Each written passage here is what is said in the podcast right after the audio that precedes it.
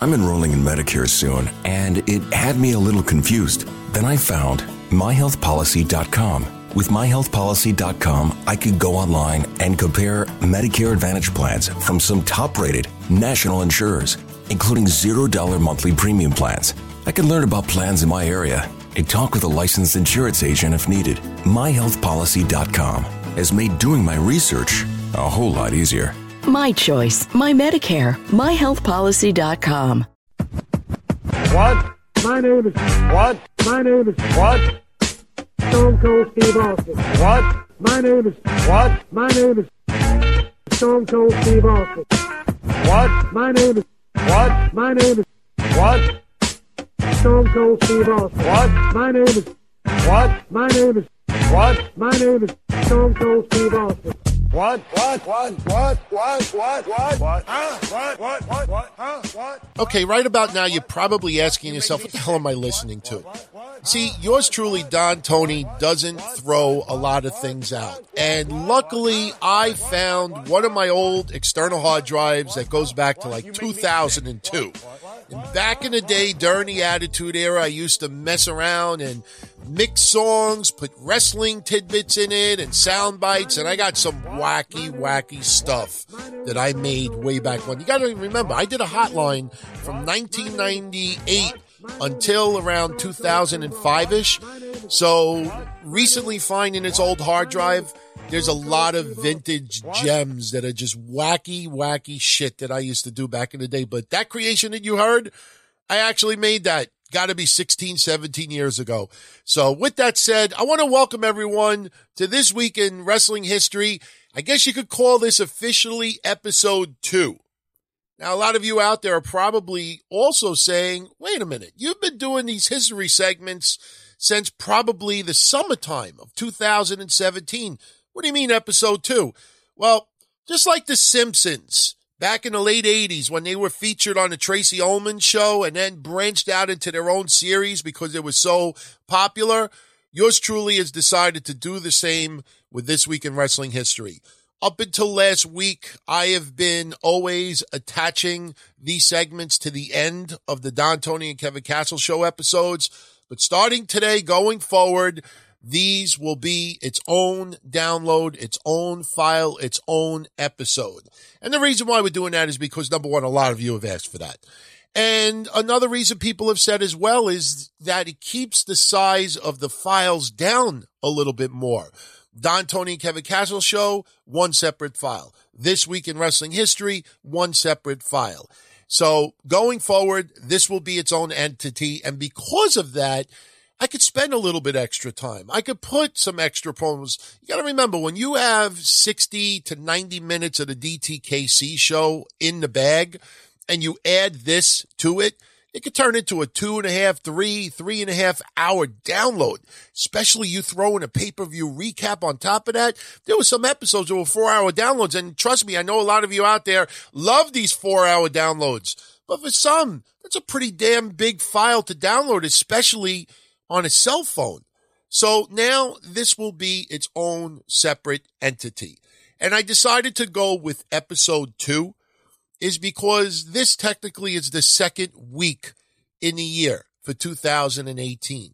So I would consider week one to be January 1st to January 7th, week two, January 8th to January 15th, week three, January 6th, and so on.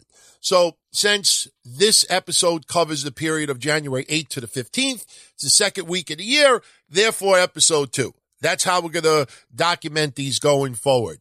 Now, what I will do is episode one, which took place last week, I will recreate that file. This way, if anybody wants to keep a library of these episodes going forward, you obviously have an episode one because you know what's going to happen. Down the line, people are going to be like, where's episode one? So there you go. Anyway, I already recorded this week in wrestling history. I just added this little intro at the beginning to let you all know that this will be its own separate entity going forward. As far as how the show is done with the sound clips and everything else, nothing is going to change. But I really hope you enjoy it. And please, as always, send your feedback. Tell me what you like about it, what you don't like about it, any requests, anything you want featured in it that I'm not doing now, send it in. I listen to all feedback. With that said, enjoy this week in wrestling history. One of the things CM Punk will always be known for in the WWE is the pipe bomb that he cut about six years ago in WWE. Well, it was this week in history, five years ago, that CM Punk and The Rock closed out Monday Night Raw with an almost 30 minute audio exchange. And I watched it again for the first time since it aired. And I got to be honest with you, in a whole, yeah, we could get past The Rock getting the fans to chant Cookie Puss to CM Punk. But I actually enjoyed this promo by CM Punk more than the pipe bomb. And trust me, I was a huge uh, fan of the pipe bomb promo. So for those that may have forgot about this exchange between The Rock and CM Punk five years ago this week, or maybe you're a new listener, new wrestling fan, never heard it, I will play it in its entirety later on. But first, the incidentals. What's up, everyone? This week in wrestling history, I am Don Tony. As always, I want to thank you very much for listening. And once again, thank you all for all of the feedback, opinions, comments, everything related to this segment. Uh, the private messages, the emails. I mean, I really value everybody's feedback, not only with this, but with anything that we do. Never feel embarrassed to express your opinions on topics being discussed, direction of the show, things you like, dislike. Always speak up never ever bash you. If you're a supporter of the show and you don't like something, speak up. But as far as this segment, I got to tell you, the response has been so overwhelming to the point now that I am seriously considering having this as a separate download on its own for everybody each week. Now, as far as preparing the show and doing all the work, that's not going to change. But we've always had it attached to the Don Tony Kevin Castle show episode but quite a few of you have said, hey, I would love this as a separate download. It's worth its own little file. So I know it's just semantics when you think about it, but right now on my Twitter at Don Tony D, you can vote if you want these segments to still be attached to the Monday downloads for the Don Tony and Kevin Castle show, or do you want this as a separate episode entirely? So if it becomes a separate episode, maybe I'll spend a little bit extra time on it. You know, like I said, the CM Punk rock promo is going to be about 26 minutes long. So obviously this week's segment is going to be a little bit longer than usual. But let's get into it, shall we? This week we covered the time period of January 9th through January 15th. And the first segment today has audio attached to it. I think there's five or six audio clips this week. But we remember in 1982 the infamous feud between Jerry King Lawler and Andy Kaufman. We remember David Letterman segments, everything that happened in Memphis, the infamous promos. This is soap, soap. Fucking loved Andy Kaufman. Well, in 1983, 1983, Nick Bockwinkel took on Jerry King Lawler for the vacated AWA World Heavyweight title. And um, the title was vacated following a match that those two had back on December 27th. So they had a rematch to determine who was going to win the belt. And the week before, there was a storyline segment where Jimmy Hart was attacked by Jerry the King Lawler. I think Jimmy Hart may have been quote unquote burned. So Jimmy Hart was sitting at ringside during this match, and there was a masked wrestler by the name of No Mask. So here's the closing moments of how everything went down. Down one, but Bockwinkel slips out of it. And Hart about to have a fit in the corner with Dundee right next to him. Billy grabbed his shoulder and held him down.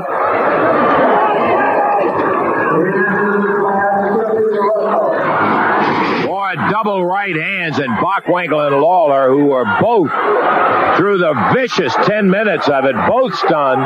They hit the deck hard and Lawler and hard up out of the chair gets away from Dundee. Dundee grabs him by the waist while Lawler turns Bockwinkel over. He's got him.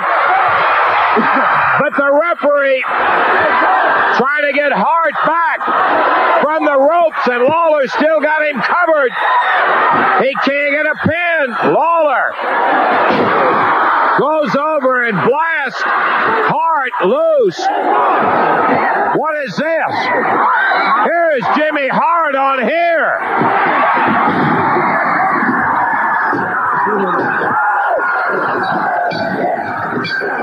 Jerry Lawler, we are dumbfounded with Jimmy Hart with no mask. And Lawler was rolled up one, two, three. And the winner is Nick Bockwinkel in 1122. The world heavyweight title goes to it. I don't believe it. I can't understand it. What is this?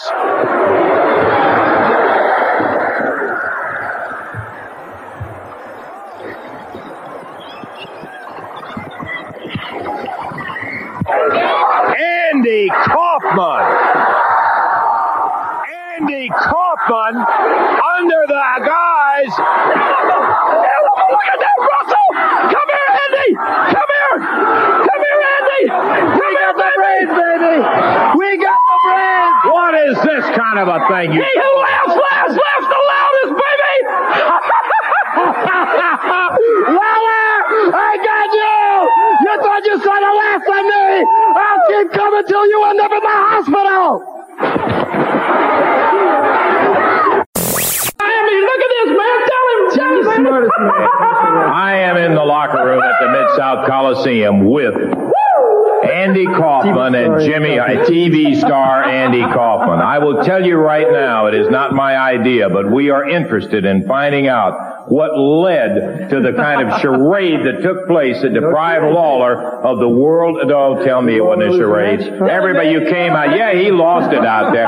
Don't you have anything better to do than to run around trying to No. trying to gig Lawler and bother him? Jerry Lawler almost tried to break my neck last year. He made a fool out of me. He humiliated me. He put me in the hospital for three days in traction. I had to wear a neck brace for, for five months. He did this to Jimmy Hart, broke his arm, okay? And so you say I don't have anything better to do? I won't stop. I'm not stopping now. Look, it gives me great pleasure to know that I had something to do with helping to prevent Jerry Lawler from, from, from having that, that world title. And I'll tell you, I'm not going to stop now. I won't stop until I find someone who's going to put Jerry Lawler into the hospital just like he did me. And it won't be for any three days. It won't be for a week. It'll be for a month, maybe for a year. Jerry Lawler will not want to go back into professional wrestling when I'm through with him because I'm offering $5,000 to any wrestler that can put him in the hospital. And I'm dead serious about this, ladies and gentlemen. I will not stop until Jerry Lawler is in the hospital. Well, I'll tell you one thing. You just better steer clear of him because he, I would expect as much out of you. Who is the smartest manager in professional wrestling? And why am I like I said, man? Can't you imagine when Lawler saw him over there? He thought he saw Jimmy Hart with a mask on. Then I jumped on the ring. He fainted. Bockwinkel pinned him. Like I said, king, and I use that word loosely. He who laughs last laughs the loudest.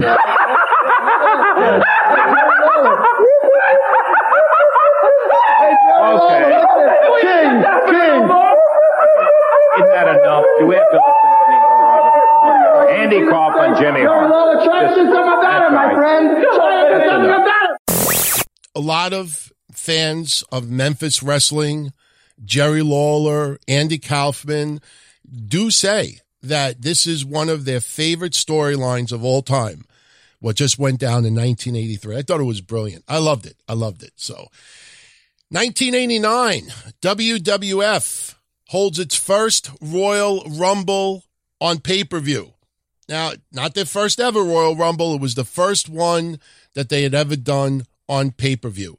And for those that may have forgot, uh, the winner of uh, the Royal Rumble for this year, Big John Studd.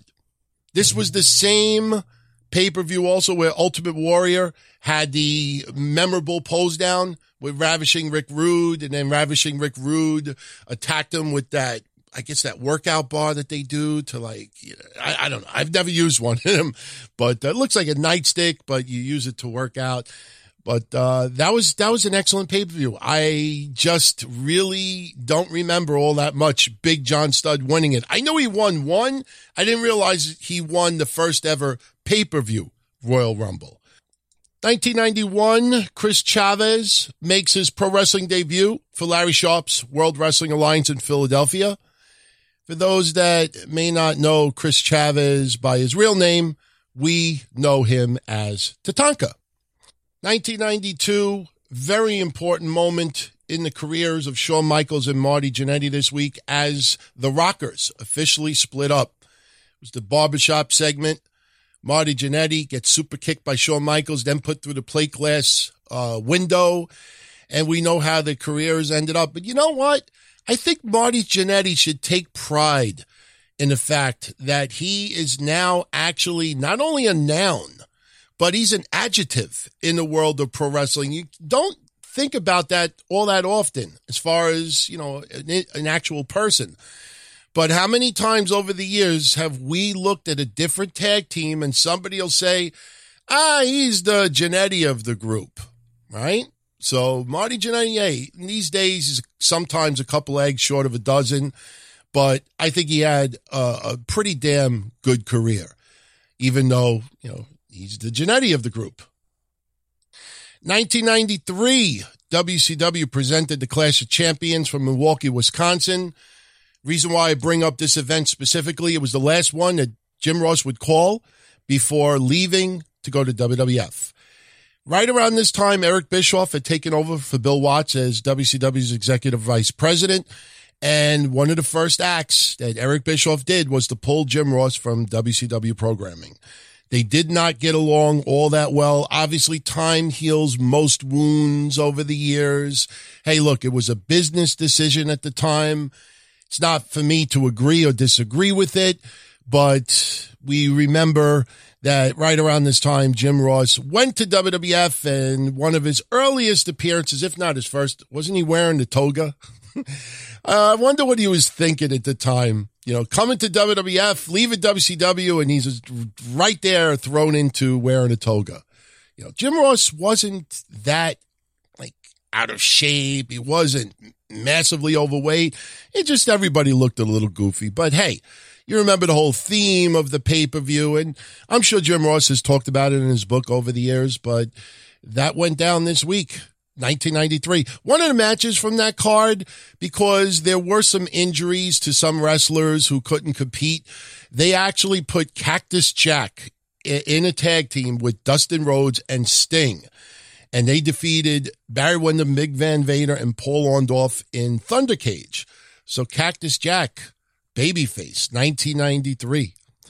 Also, this week in 1993, very important week for WWF. First, they had an event at the Boston Garden, and the main event was Bret Hart defeating Ric Flair in a 60 minute Iron Man match. Bret Hart wins three falls to two.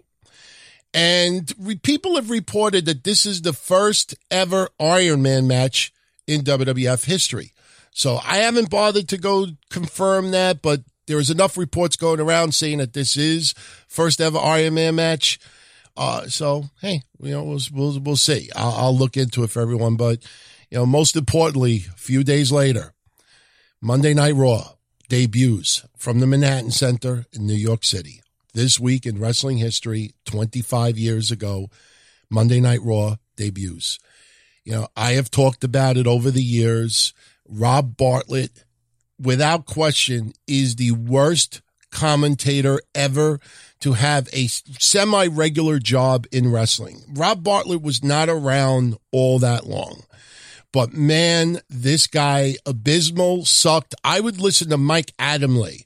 And I know it might not be all that appropriate to talk about Mike Adamle like that right now because he has the health issues. But I'm just making out a point that this is how bad Rob Bartlett was. Go watch and listen to early episodes of Monday Night Raw with Rob Bartlett.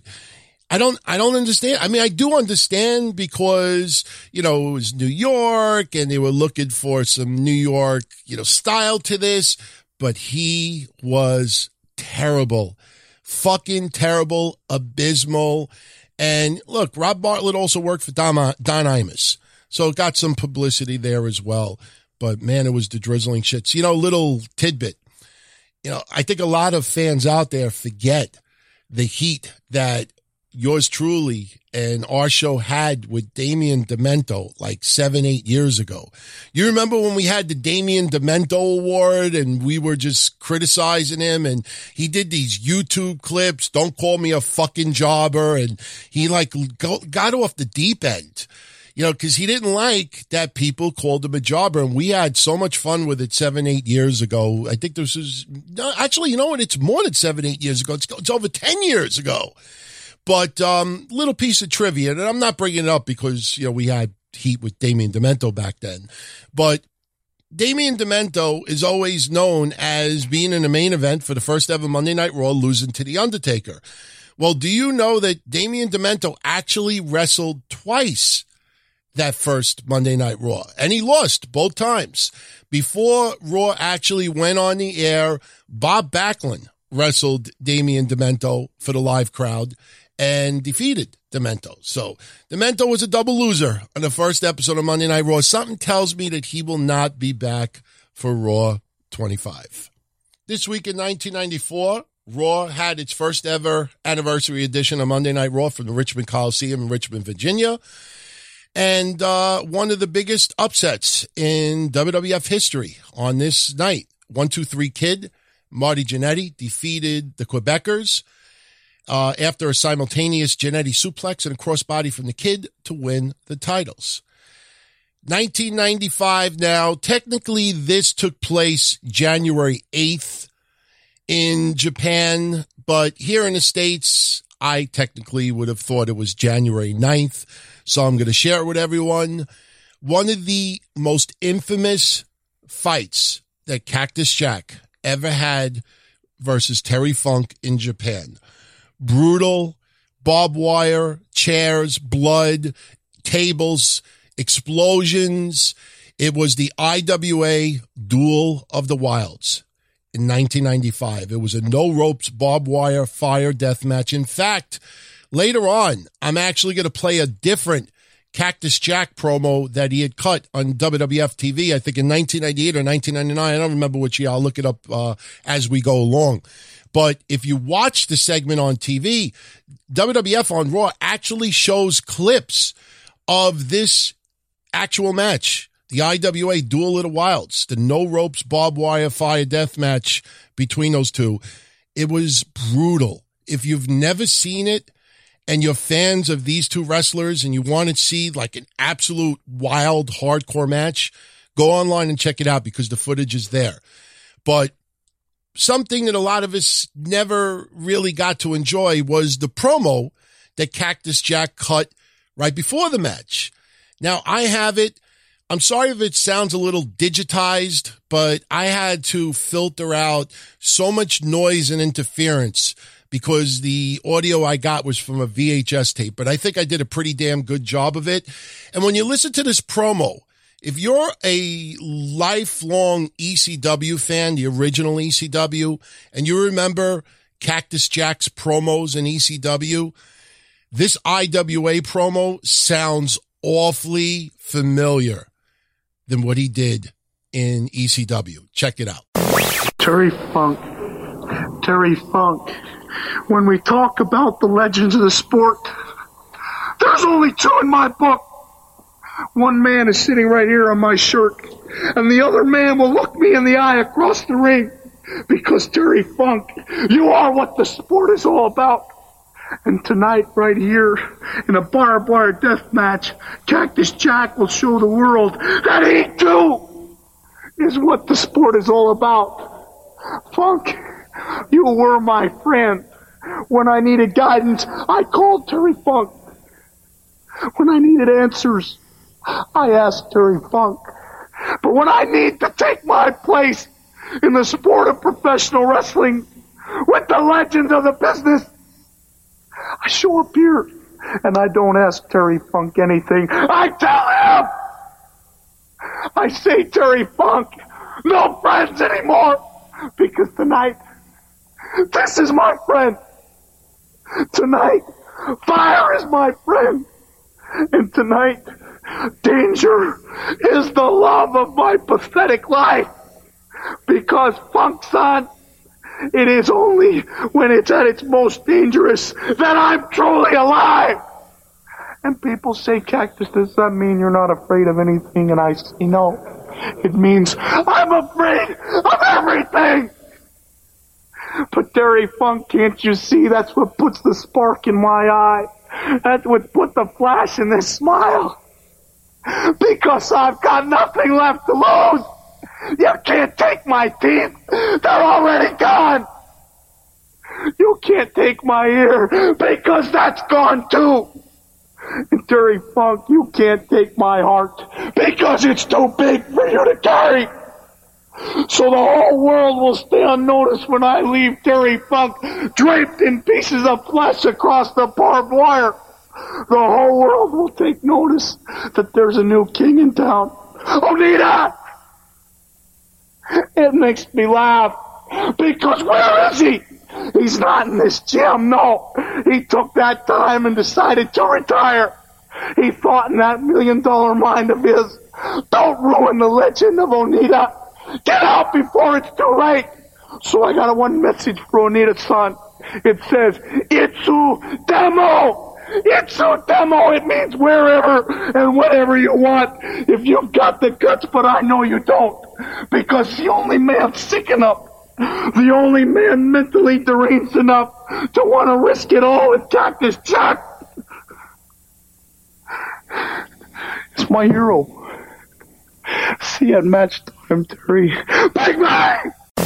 20 years ago this week on Monday Night Raw, I like looking for oddball things that happened in wrestling history when I cover these. And I know it's no big deal, but if you want to see it, get a little grossed out by it, it's the 20 year anniversary that Triple H gave Michael Cole a horrible, disgusting wet willy. Do you know what a wet willy is? You take your finger, your dirty finger, you shove it in your mouth, get a whole bunch of spit on it, and then you stick it in someone's ear. And Triple H did that to Michael Cole 20 years ago this week. That same episode of Monday Night Raw, they teased that in the upcoming weeks, we would find out if Mike Tyson was going to be coming to the WWF and appearing at WrestleMania.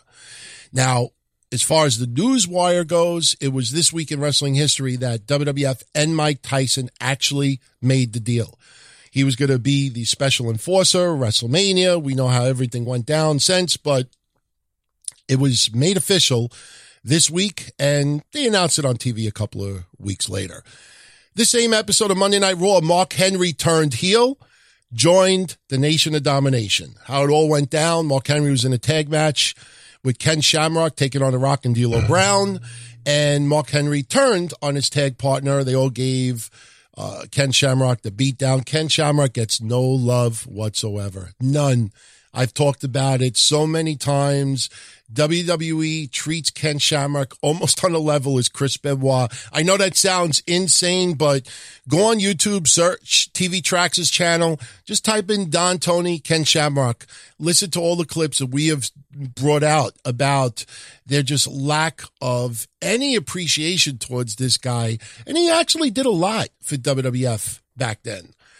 And, you know, it's up for debate as to why, you know, a lot of people have their, you know, their, their reasons or what they think it is, but it's just too noticeable, too noticeable.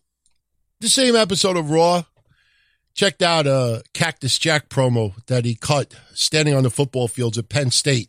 Figured I'd share with everyone. Little entertaining, nothing earth shattering, but you may have forgot it. 1998 Monday Night Raw, Cactus Jack cutting a promo about the New Age Outlaws. Enjoy. I'm standing out here on the famed fields of Beaver Stadium at Penn State University, a place where many wars have been fought. I like to think I know a thing or two about wars, having been the survivor of many.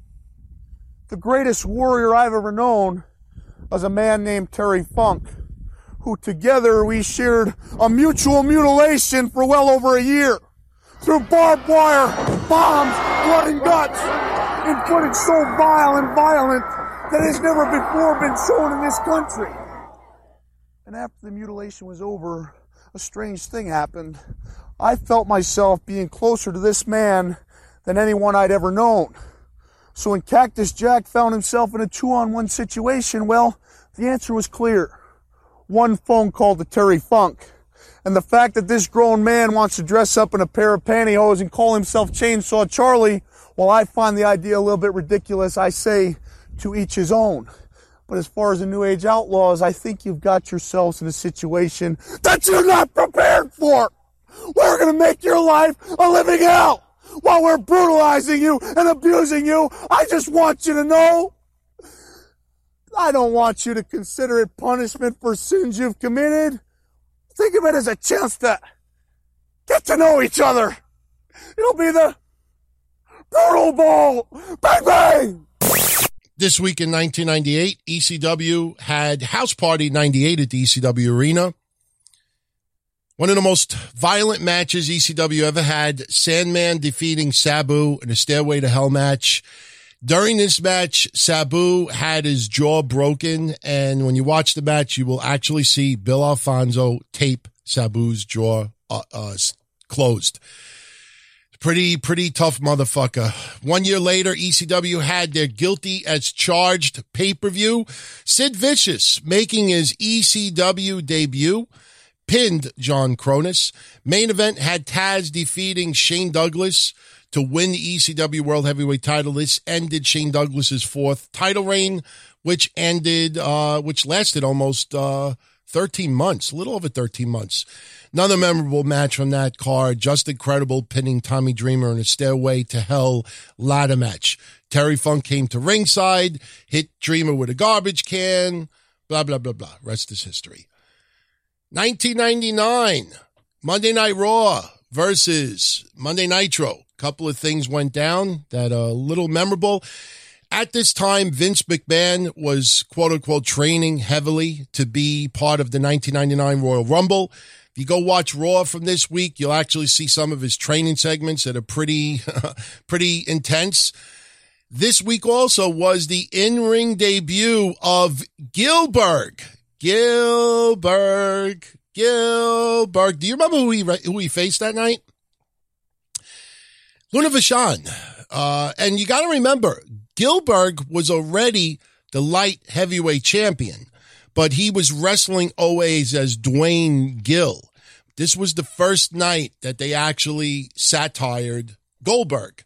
And he came out as Gillberg. You know, they knocked on the door. You had the job squad holding little sparklers and stuff like that. Uh, memorable moment. Uh, I don't think Goldberg was all that happy about it, but what could you expect? And this week as well, Chyna won the corporate Royal Rumble match, eliminating Vince McMahon. Vince McMahon was distracted by Steve Austin. And if you watch that match again and you look closely at, at Vince McMahon going over the top rope, that man is lucky that he didn't crush his larynx. That's all I'm going to say. Go check it out. We fast forward to 2000. You might remember a week or two ago, a storyline where Mick Foley was fired.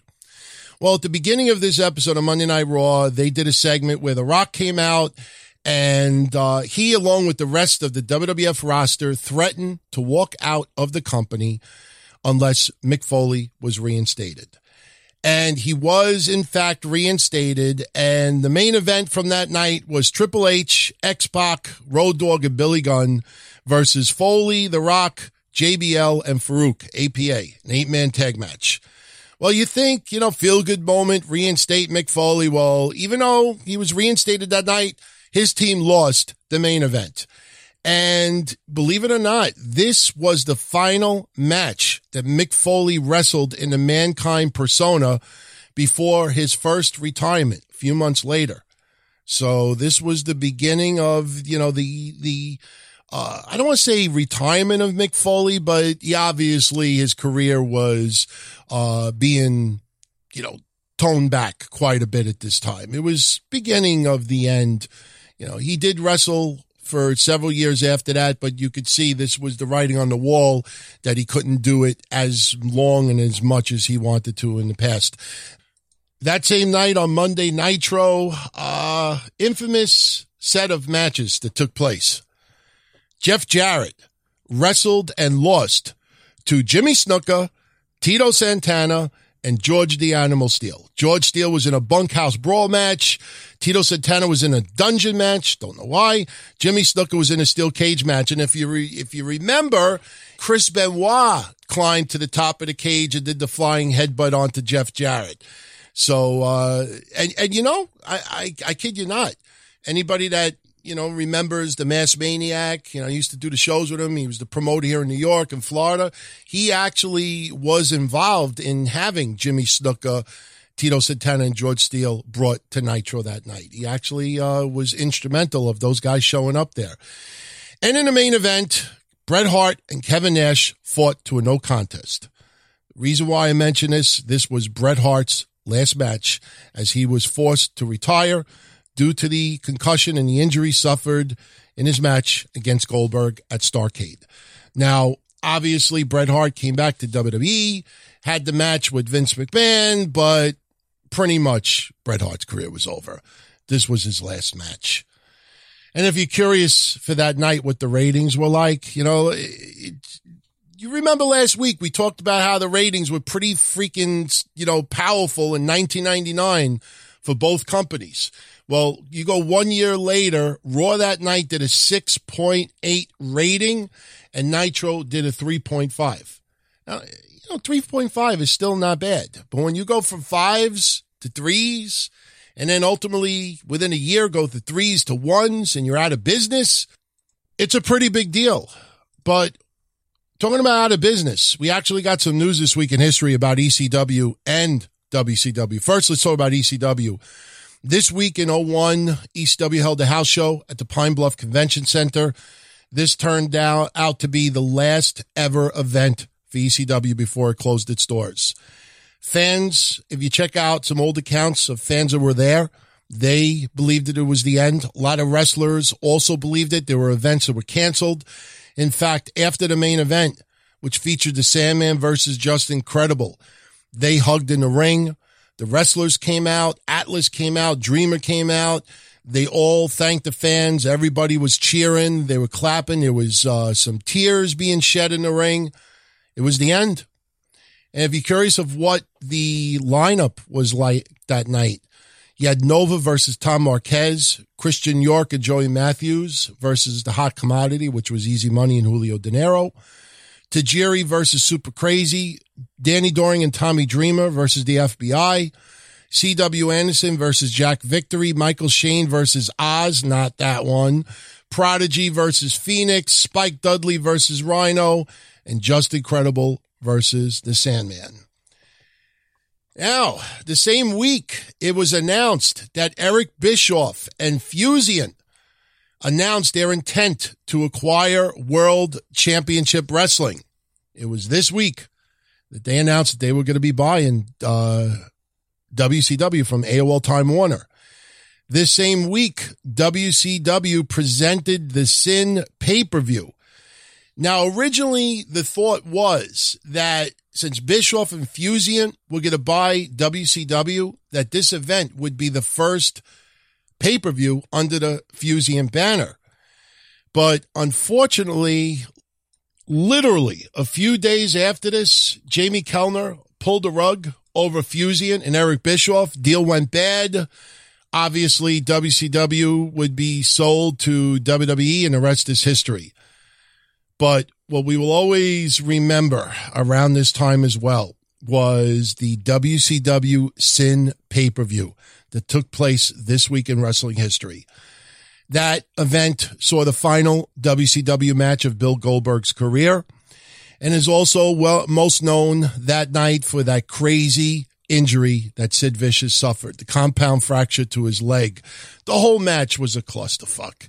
It was Scott Steiner um, over Jeff Jarrett and Sid Vicious, a mystery opponent, which turned out to be Road Warrior Animal the whole thing was just a clusterfuck. But what I will always remember from that night was the Monday Nitro following.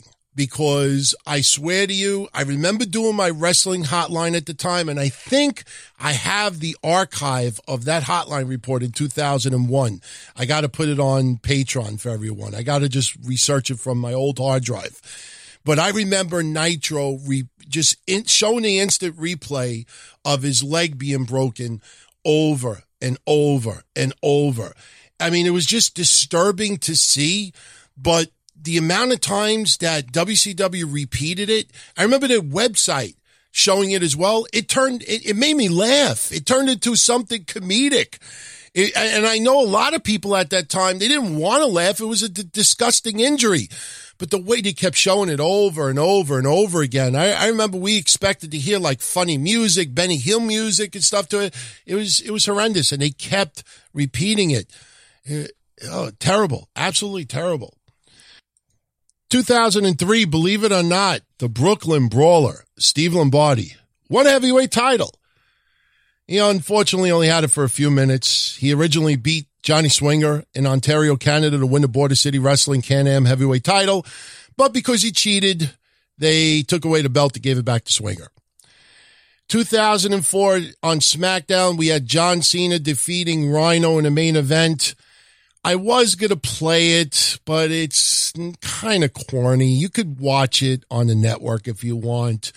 But they did a segment where Paul Heyman was in the ring. So was Cena and so was Chris Benoit.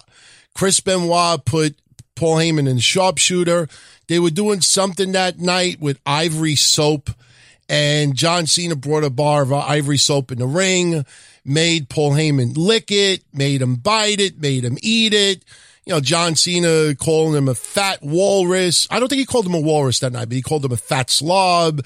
And he said, you know, Paul, don't spit it out. Everybody knows you swallow. It, it, you know, it just, I was going to play it. I thought it would be funny, humorous, but I don't know. It's not that because I'm a Paul Heyman fan, I don't want to play it.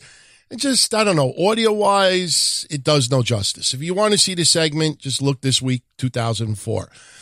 2005 at New Year's Revolutions pay per view, Shelton Benjamin defeated Maven in five seconds.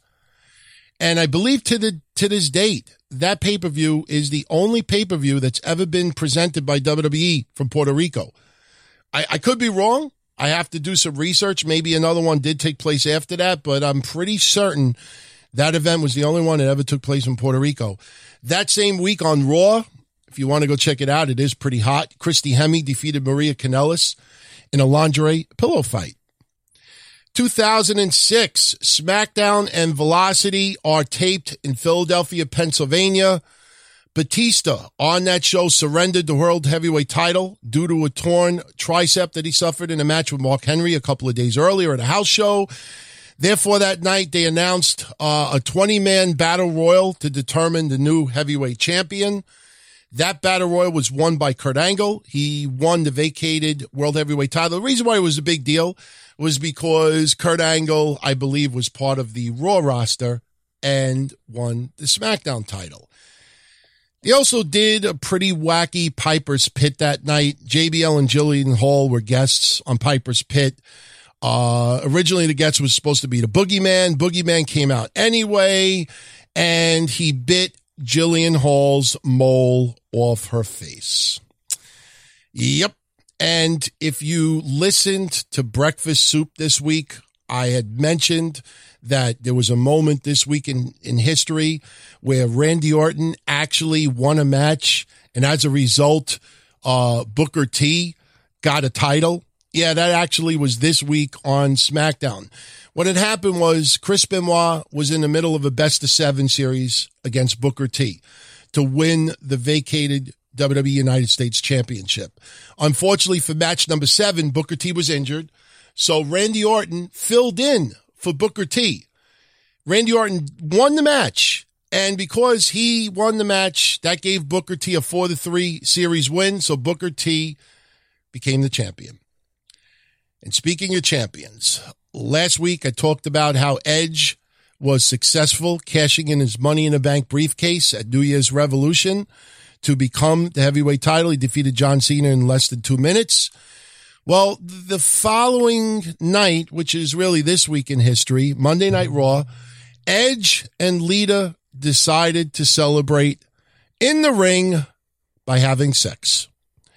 The live sex celebration took place this week in wrestling history. And I, I look, you look back at it and you'd be surprised at the amount of people online that actually enjoyed the segment. I mean, look, Lita is hot and everything like that, but yes, it did make some people feel very uncomfortable.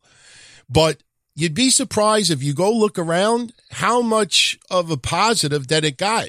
you know, me, I thought it had no business being on, you know, my wrestling show. But you also have to admit that that night might arguably be the birth of the quote unquote rated R superstar. You know, and you know, we all, we also forget that Ric Flair came out during the segment, got into it with Edge, got busted up. John Cena ended up giving the FU to Lita. I never bothered to look closely, but some people have said over the years that there was a nip slip on behalf of Lita during this segment, but figured I'd share with everyone this week uh, in history, the live sex celebration. If you want to see a fun match, you're a fan of Kurt Angle and Samoa Joe. 11 years ago this week at TNA's final resolution. Kurt Angle defeated Samoa Joe in a 30 minute Iron Man match. It's a very good match. So you might want to check that out. Uh, 2008, the USA Network announced that Monday Night Raw will no longer be preempted because of the freaking dog show. You remember back in the day? I think newer fans never had to experience this, but every year the USA Network would air the Westminster Dog Show at 9 p.m. And it was always on a Monday night every year that this happened.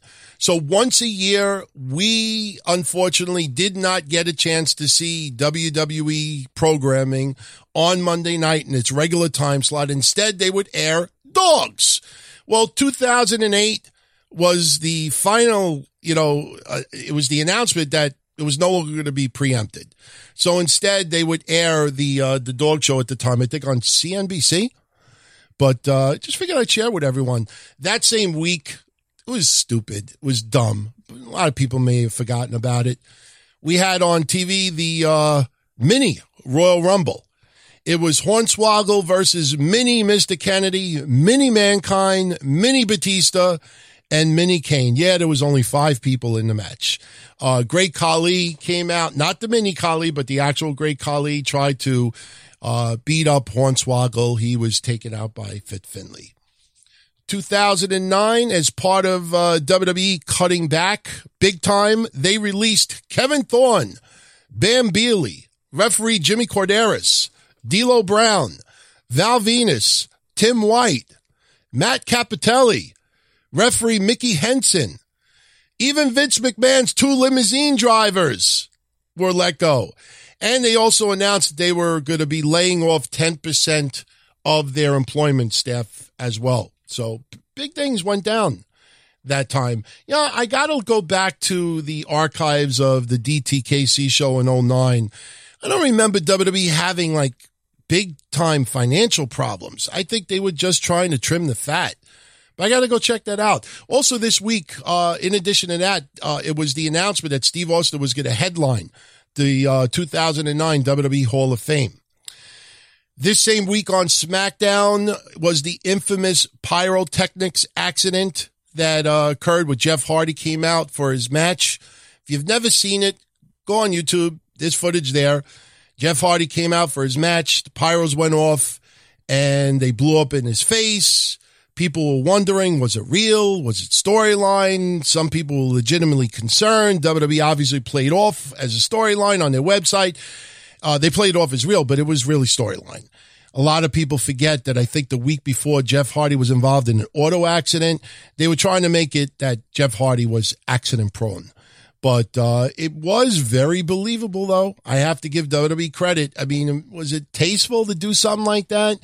Wasn't there a big time tragedy not too long before that where a rock club, because of uh, some pyro or something, that it caught fire and it killed like dozens of people. I, I remember some, I remember watching it on the news. I, it could very well have not happened any time anywhere close to this, but I just for some reason I think of that nightclub incident, and I have a feeling that they were actually close together.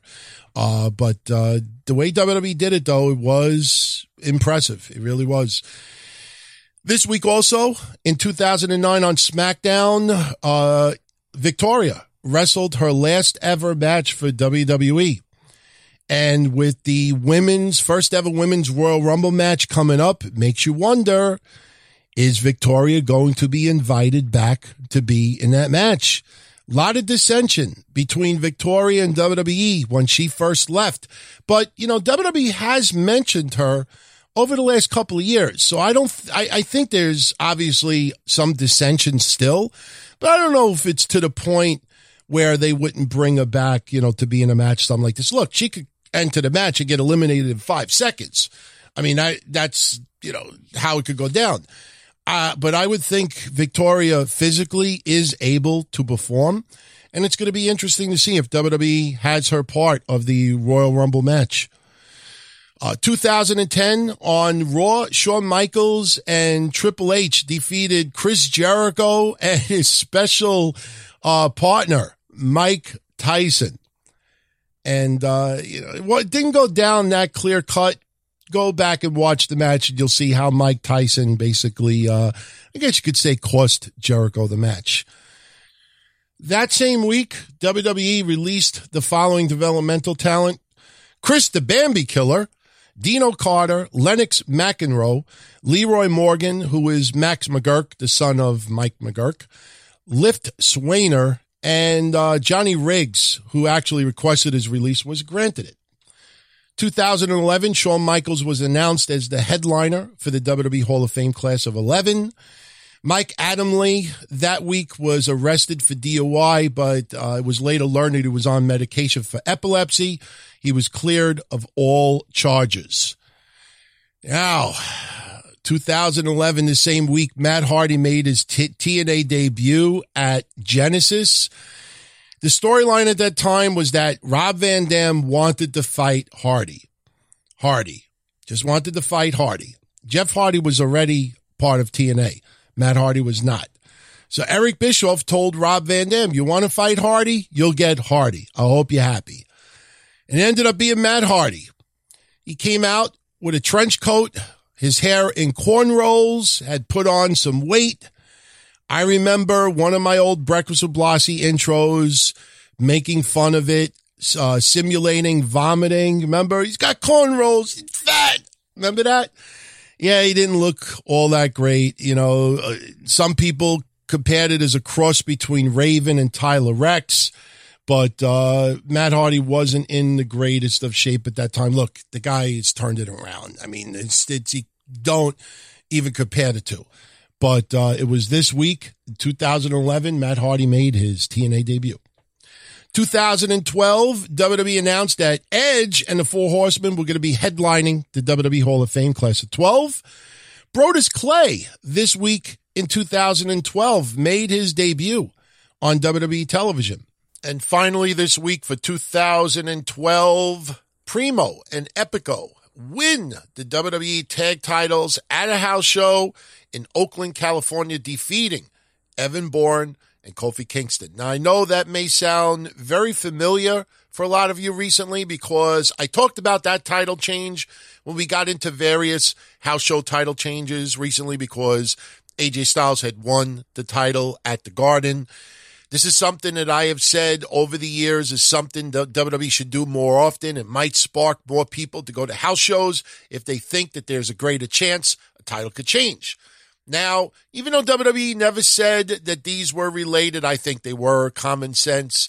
The likely reason why this title change took place in California at a house show is because two days later on WWE's website, they announced Evan Bourne had failed the wellness program for a second time and as a result was suspended for 60 days. So there you go. This week, 2012. One year later, 2013, Mick Foley was announced that he was going to be uh, part of the WWE Hall of Fame class of 2013. 2013 also gave us the very last match ever between Rob Van Dam and Jerry Lynn. And that was at a TNA one night only pay per view. This was pretty much the retirement of Jerry Lynn. After the match, they hugged. Other wrestlers from the locker room came out. They saluted Jerry Lynn and it was legit. Jerry Lynn was retiring at that time, and uh, you know, RVD versus Jerry Lynn is one of the greatest feuds of our generation. As far as you know, may not have gotten the notoriety of others, but as far as competition in the ring, beautiful. You know, you think of Eddie Guerrero versus Dean Malenko, Rey Mysterio versus uh, Psicosis. I put RVD versus Jerry Lynn right up there as well. 2013 also had a lawsuit uh, end between TNA and WWE. Now I'm going to read this uh, word for word from a couple of websites that reported it at the time, just to give you an idea. Because a name is going to pop up that those in the Northeast, those from USA Pro Wrestling will remember this person clearly because I worked with him. The document filed on January 15th. TNA advised the court that both sides, them and WWE, had agreed to cover their own legal costs and the suit had been withdrawn. There had been movement in the case after the court filed a permanent injunction against former WWE and TNA office worker Brian Wittenstein. Remember Brian with the clip clipboard, USA Pro Wrestling? Brian Wittenstein, that him, that Brian. And the other defendant in the case, the Ch- Chancery Court of Tennessee in Davidson County officially ordered an injunction against former TNA and WWE office staffer Brian Wittenstein on August 20th for Wittenstein's alleged role in the TNA lawsuit against him and WWE. The order demanded that Wittenstein return all information he downloaded from TNA onto a flash drive after leaving his employment there, not speaking of any TNA information to any third parties, including WWE, and not breach any agreements he had signed with TNA. Lawsuit was filed after WWE notified TNA that Wittenstein had handed over a flash drive containing confidential TNA documents, including contracts, contracts for talent. At the same time, Ric Flair informed TNA that he wanted a release from his deal in order to go back to WWE. On with those two situations, TNA felt WWE had targeted them and went on the offensive. Early on in the suit, WWE had a temporary injunction placed against them, requiring them to return any confidential confidential TNA documents that were in possession. Uh, they were in possession of. WWE had already returned the material to TNA by the time the lawsuit was filed, and presented evidence to the court that they had p- policed their own company email and file servers to prove that they had not maintained any of the confidential material for their own usage. Court was satisfied with that and released WWE from their injunction.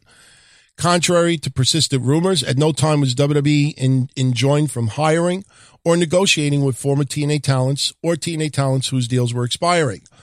Over the course of the lawsuit, the Ric Flair aspect of the case appeared to be moot, as WWE filed documents indicating that TNA had already released Ric Flair uh, prior to filing the lawsuit. WWE claimed at the time they had no interest in hiring Ric Flair, who had made two appearances for the company since his TNA no compete expired.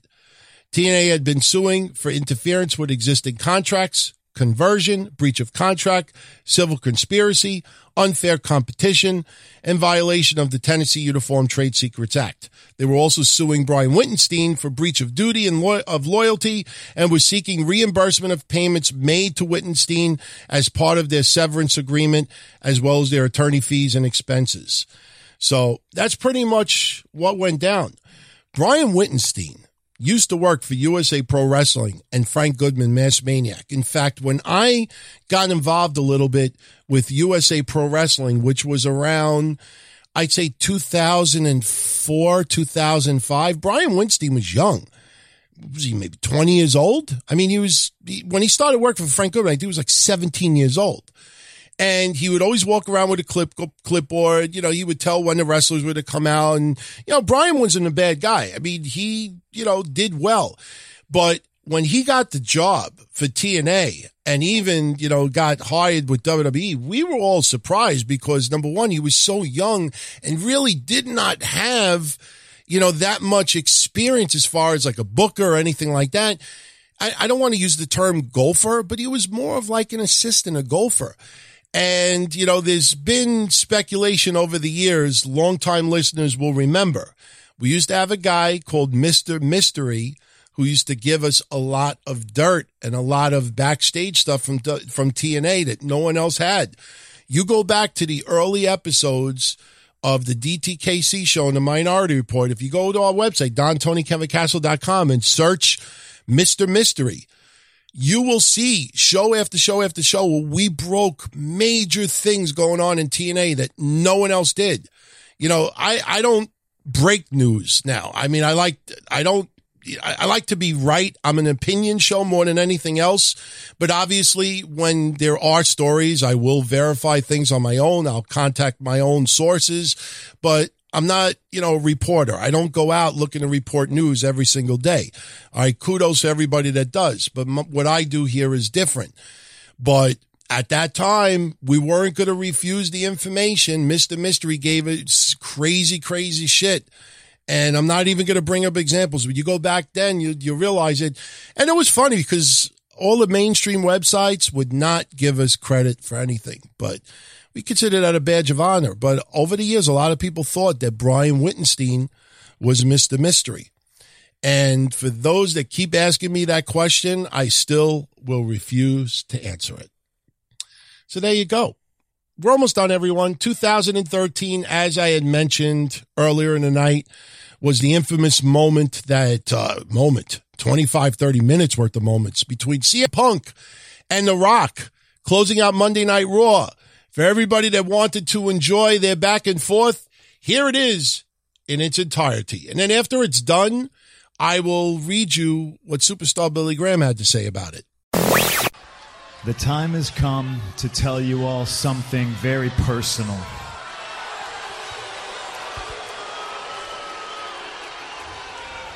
See, I keep my ear to the ground and I hear everything everybody says. And for the past year and a half, the words pipe bomb have been completely misunderstood and misused. It doesn't seem anybody in the universe understands what it means. Anybody in this company doesn't understand what a pipe bomb is. Basically, what a pipe bomb is, in its truest form, is the truth. It's honesty. You boil it down, and the essence of a pipe bomb is exactly what all of you lack honesty. Seems the perception of me is somebody who is a little disgruntled, sat down on a stage in Las Vegas and aired his grievances and said pipe bomb. I became the voice of the voiceless. And then maybe my ego was like a runaway train, and, and I, I suddenly bitched and moaned and complained about respect and how I didn't get enough of it. And then I turned my back on the people. Well, that's a lie. Don't be mistaken. I meant everything I said when I said it, except the part about ice cream. Because I look out here and the last thing any of you people need is more bars of ice cream.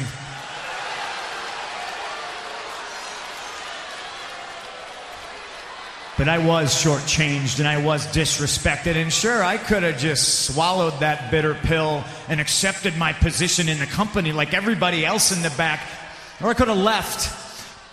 Instead, I made a conscious decision and I sold out. To you, to you, I sold out. To me, I cashed in. See, I created this persona, this rebel, this anti hero that you all love to cheer for because I knew that you all love to cheer for your superheroes. Because here's the truth about Las Vegas, here's the truth about the WWE is that it, it, doesn't matter if you're the best wrestler, it doesn't matter if you're the best talker, it doesn't matter if you're the best overall performer, it doesn't matter if you make the two clowns sitting to my left on commentary look like amateur hour. There is a glass ceiling and nobody is allowed to break it.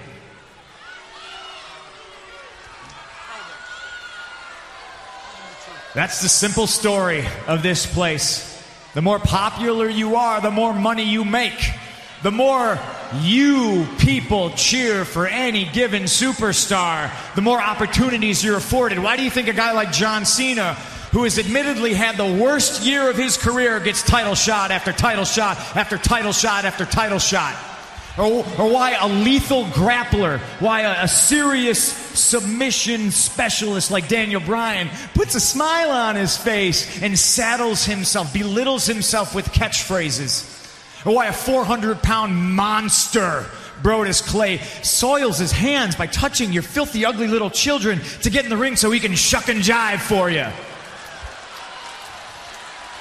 Or why an invisible child Little Jimmy is better positioned on the flagship show Monday Night Raw than a workhorse like Tyson Kidd.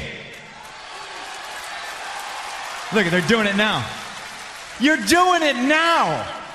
You're falling for everything I say. You're playing into my hands, but this is the way it is, and this is the way you want it because this is the way you handle it. It's easy, it's saccharine, it's simple to digest because you people can handle anything complicated. You people can't stomach anything interesting. This is the way it's been since the beginning of time. We're all here in the circus to entertain you. And nobody's ever been able to attain a modicum of success without you. Except for now. Until I showed up.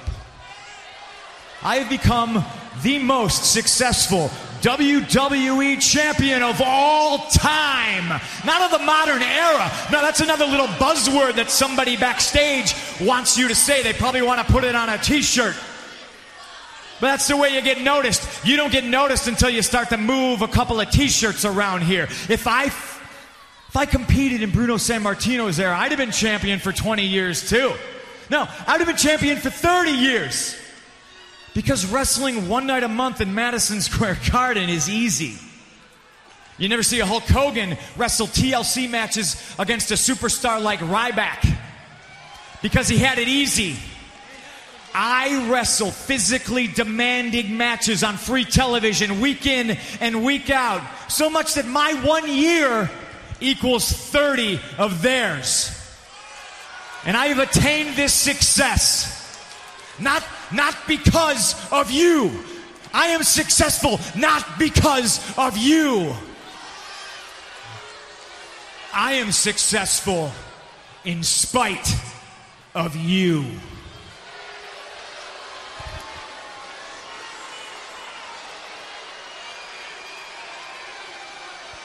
No, I'm the most honest man in this building. I'm the most honest man in this company because everybody else has got the same old tired crybaby story. They'll come out here and they'll say, I do it for the people. I do it for all of you. Let's hear it for Tampa, Florida.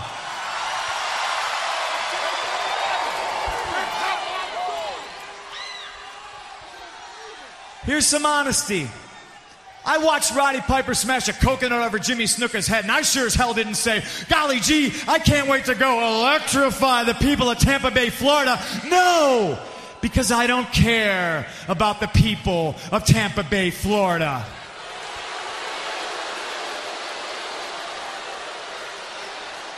There's good guys and there's bad guys in this world, and make no mistake about it, ladies and gentlemen, I am a bad, bad man. And I can freely admit it. But Ric Flair will come out here and he'll cry his 182 year eyes out and say, Oh, I did it for all of you. Now they're wooing. Shawn Michaels can come out here and lose his smile and find his smile, but then in a, in a tearful Hall of Fame speech, he'll say that his entire career was just to gain your acceptance.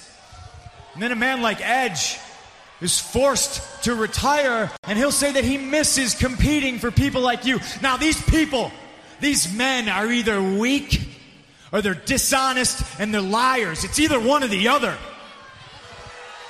But I, I am neither weak or dishonest.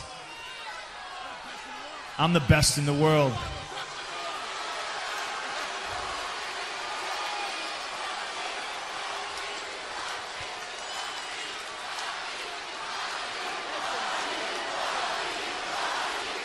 two types of people on this earth those born to be in the spotlight and those born to pay to see the people in the spotlight. Ladies and gentlemen, there's winners and losers. Guess which one you are?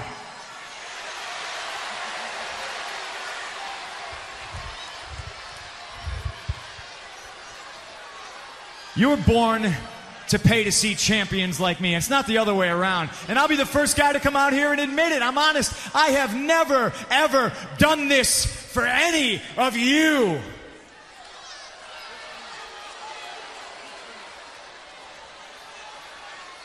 There's superstars and there's nobodies. I am a superstar. You are all nobodies, and I'm a real superstar. Those real superstars, hell, if they're your friends, why don't they come out here and give you the millions and millions of dollars they earn? Why don't they line your pockets? Because that's, that's not your position on earth. I don't believe it. Uh, I'm being told that we have to take a commercial break.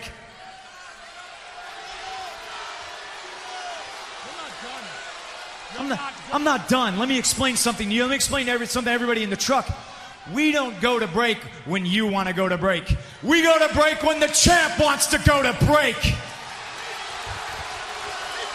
Listen up and understand something because The Rock's going to come out here and he's going to talk a whole lot.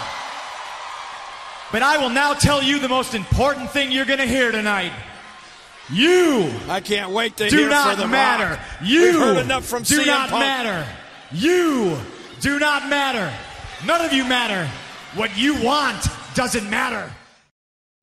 And we are back live on Monday Night Raw. CM Punk uh, upset that we had to go to commercial break So during I his stand here Oh, on the well. first Raw of Thought he was done. 2013, your WWE champion, and I promise you, in one year's time, I will stand in this ring on the first Raw of 2014, still your WWE champion. What fuels me is your constant disappointment and your self appointed superheroes to be able to drag this title away from me. And now The Rock has come back, but it's not going to change the fact that I'm the WWE champion, and I'm not going to let The Rock tear down everything that I fought so hard to attain. No, no, no, no, no, no, no. Not at all. You know, in 2011, when I defeated Alberto Del Rio for this title at Madison Square Garden, I didn't just beat Alberto Del Rio, I beat the system. And every time after that, when I beat one of your superheroes, and I don't care if it was John Cena, Ryback, Chris Jericho, Kane, Big Show, Dolph Ziggler, any of the litany of superstars that I've defeated, I wasn't just beating them, I was beating all of you. And for 414 days, that's exactly what I've done. In your face, jerks. I have beaten you. I have stomped you out under my oppressive boot. And I'm going to do the same thing to The Rock because I don't care if he's back. You all do not get to win. You are losers. You do not get to win. You do not.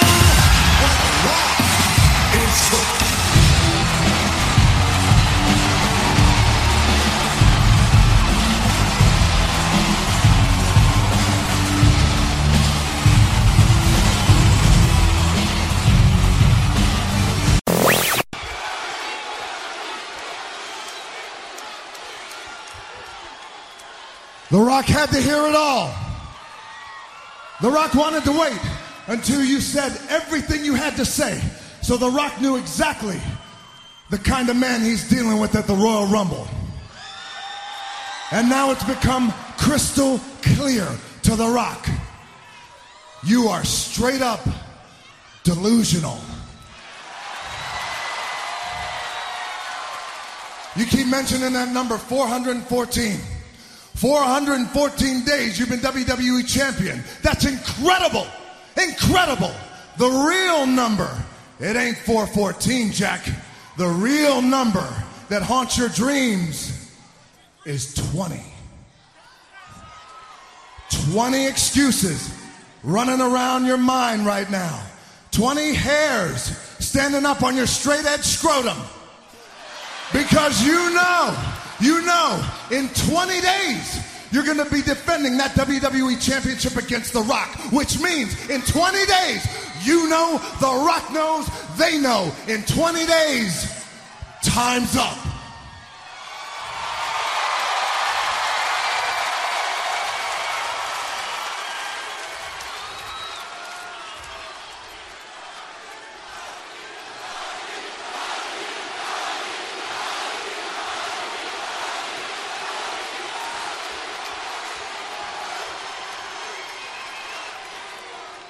You want to change. You wanted a revolution. You say that when you became WWE champion, you rejected the people. No, no, no, no, no, no, no, no, no. The people rejected you. You talked about change. You couldn't do it. You talked about revolution. You couldn't do it. You came out and you promised everybody ice cream bars.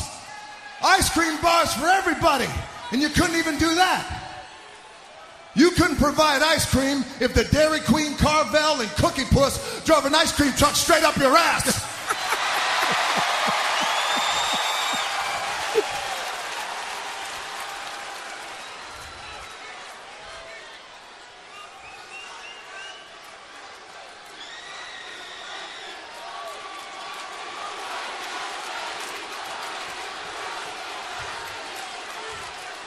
I want you to listen to something. Listen to something, punk. Listen. That's voices. Voices. You claim, you claim to be the voice of the voiceless, but that's a bunch of hot garbage because here in the WWE universe, there ain't no such thing as the voiceless. They have, they have voices. And they love to use their voice. They use it every single night.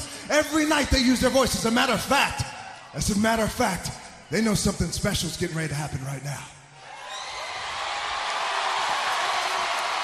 They're going to use their voice. They're going to chant the loudest chant you have ever heard. They're going to chant. They're going to chant something that is going to follow you for the rest of your life.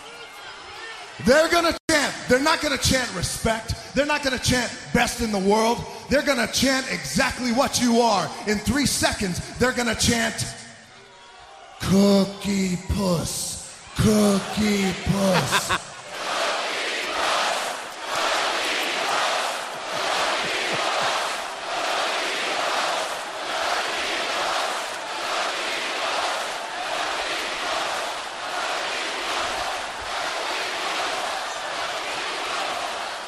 Be the puppets that you are. He got you chanting about ice cream the same way I did a year and a half ago. Congratulations. They still don't get to win. You don't get to win. They don't get to win. They don't get to win. Oh, they've already won. They've already won. See, that's something you fail to realize. They've already won. They won the moment The Rock woke up this morning at 4 a.m. The Rock woke up this morning at 4 a.m. He sent out his early morning tweet to the world. Then The Rock ate his famous pancakes. Then The Rock went to the gym, clanging and banging and clanging and banging. Then The Rock got in his pickup truck and he drove up right up I 75, right through Alligator Alley. Right through Alligator Alley. So The Rock could stand right here, right here in the middle of this ring, in front of you, in front of them, in front of the world, and proudly say, finally, The Rock has come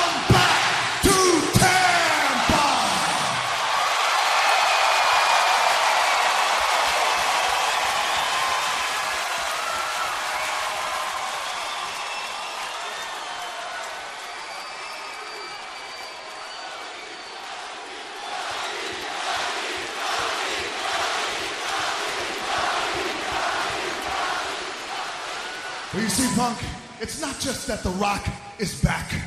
No, it's why The Rock is back. Here's why The Rock is back for three reasons. The Rock is back to entertain them. The Rock is back to stop you. And after 10 long years, 10 long years, The Rock is back to win that. The Rock has watched the show. Every Monday Night Raw, watching you, watching you. You're, you're, you're deceiving, you're backpedaling, you're lying.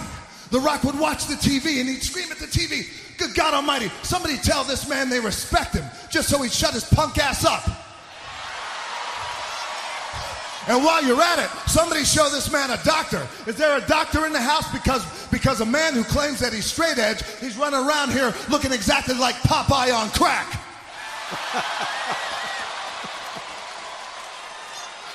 Look at you.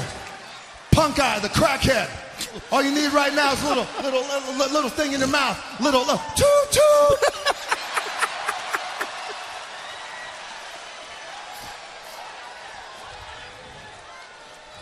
CM Punk. CM Punk.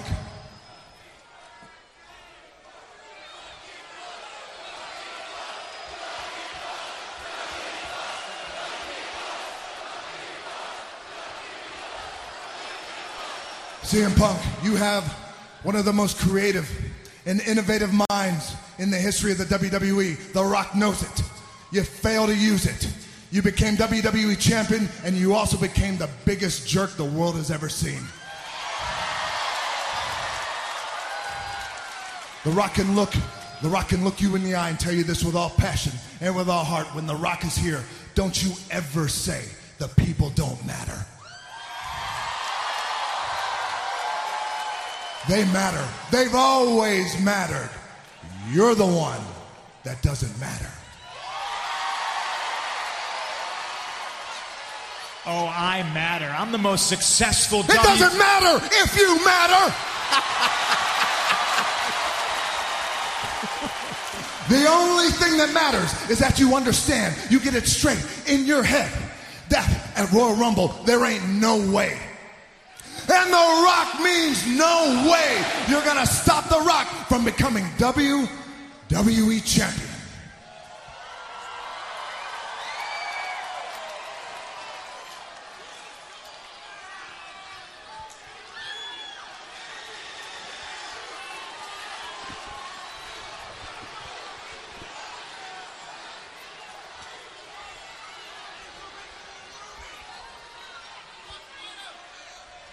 Unlike a lot of people, I'm glad you're back.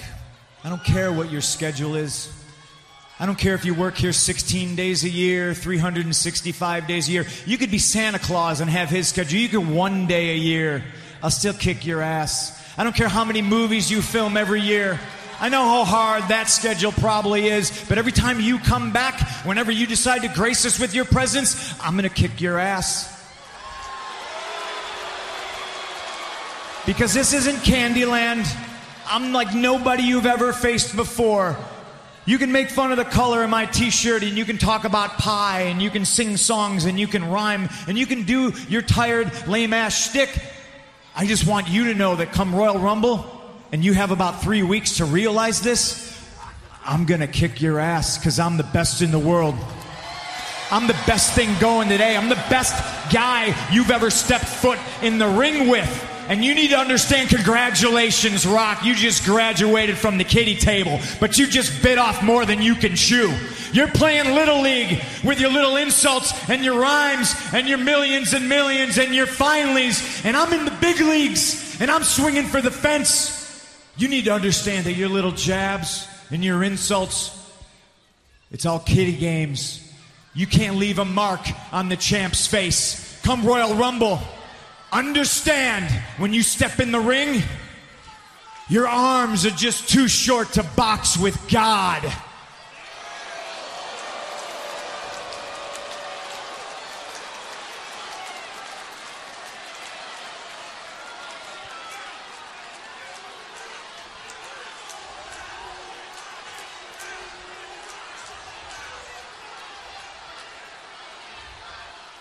You may think that The Rock is boxing with God, but The Rock knows for a fact you are going one on one with the great one.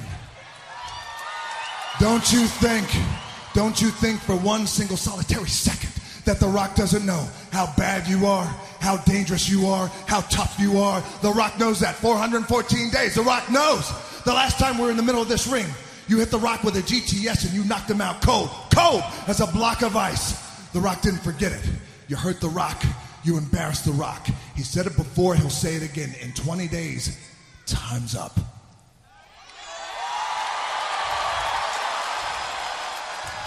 But here's the thing This is what The Rock wants you to do from now until then.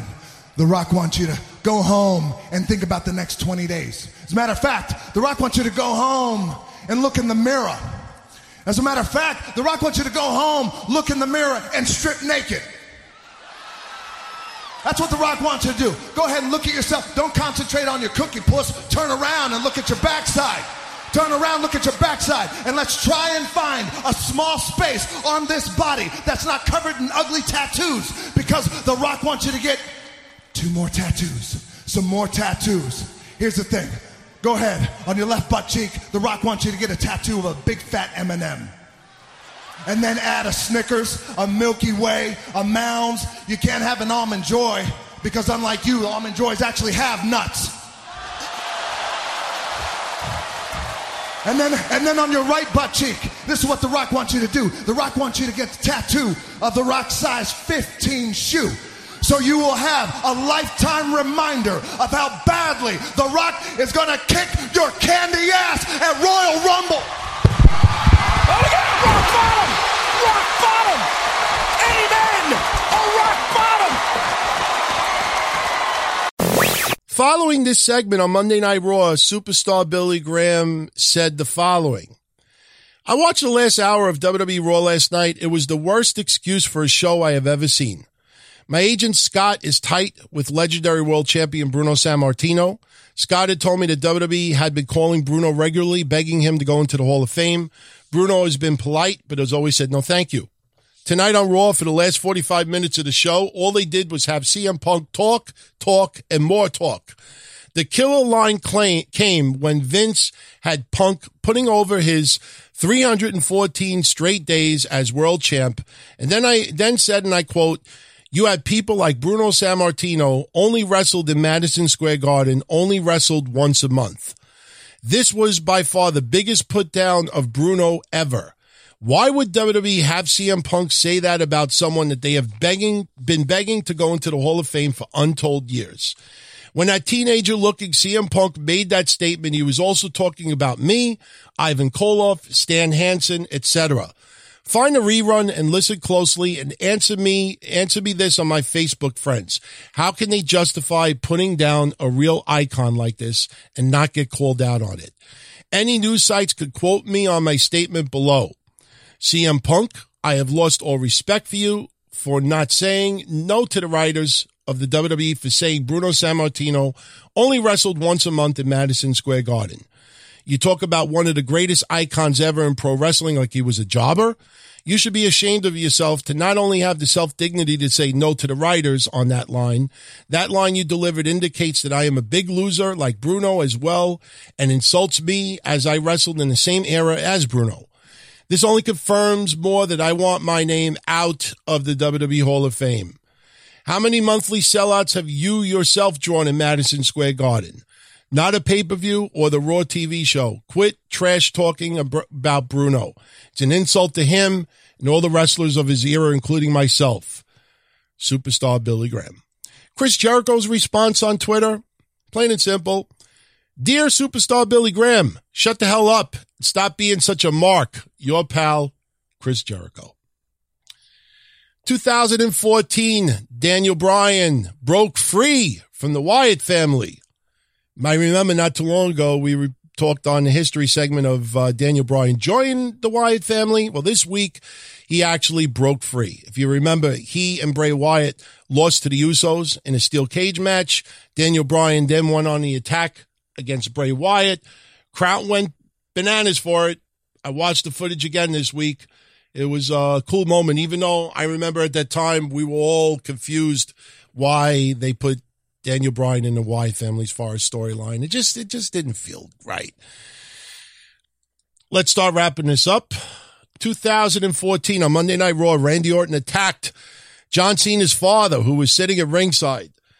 The only thing I always remember from that segment was I think it was family members uh, right next to Cena's father laughing during the segment.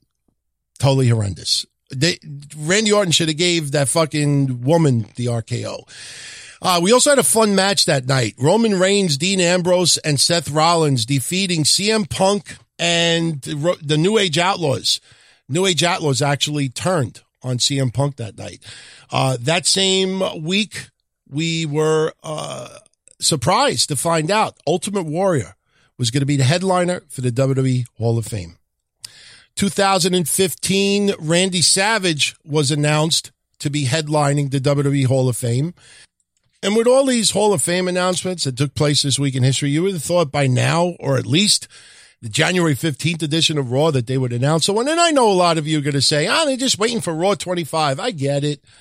But uh, it's not necessary, but I guess it'll be cool. Hey, maybe we'll find out that uh, Undertaker is going to be headlining Hall of Fame this year.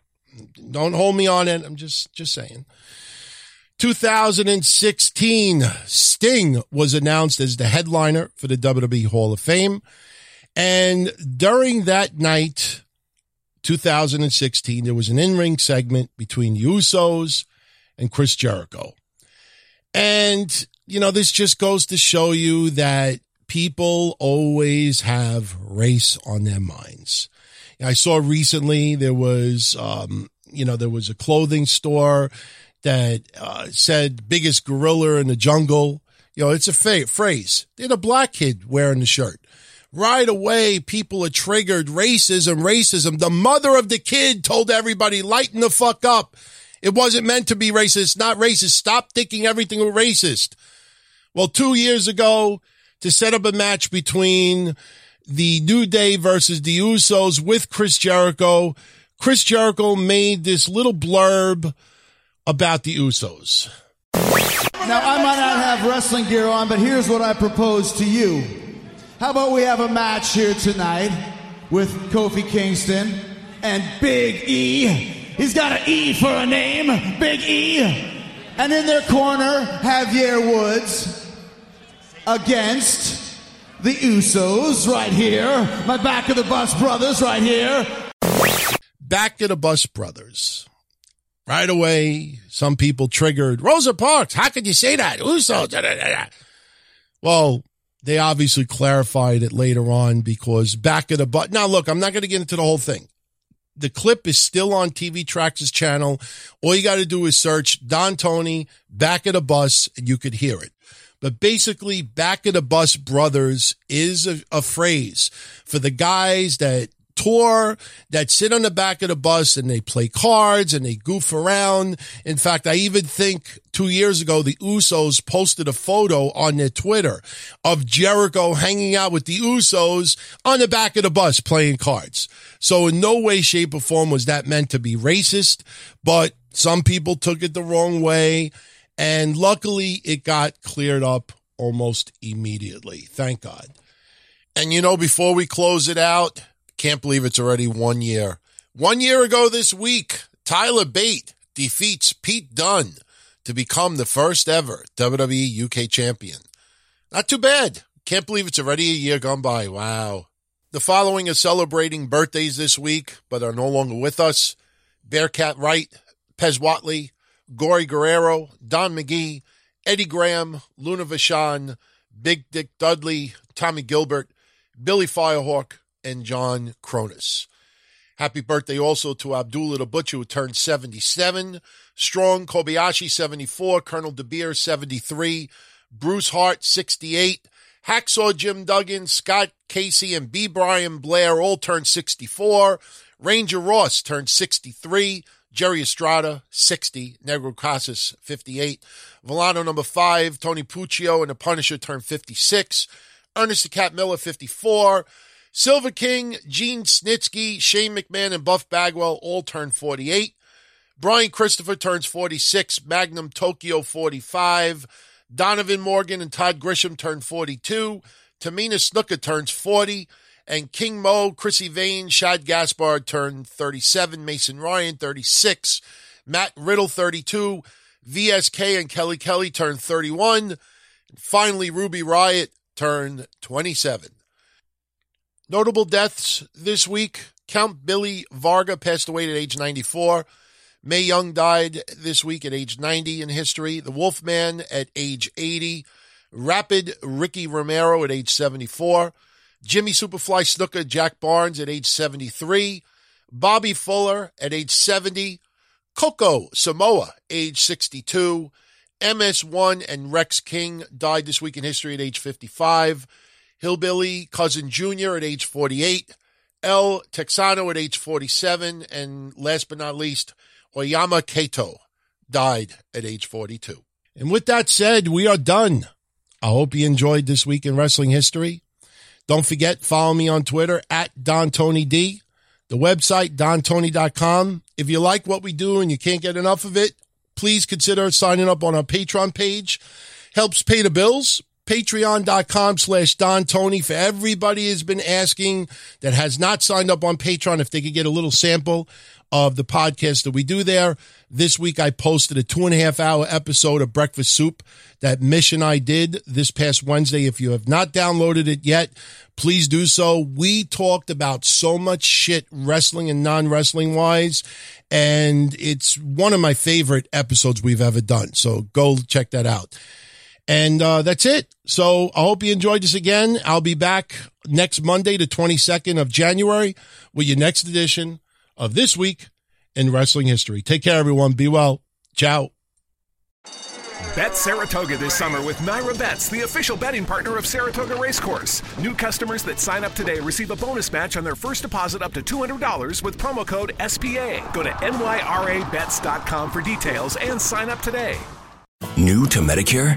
Start now. Go to myhealthpolicy.com to learn about some of the top rated Medicare Advantage plans in your area, including plans for $0 a month in plan premiums, low out of pocket costs, and expansive provider networks. If you're thinking about a Medicare Advantage plan, myhealthpolicy.com is a great place to go to find a plan that meets your needs. Learn more about your options, even talk with a licensed insurance agent. myhealthpolicy.com.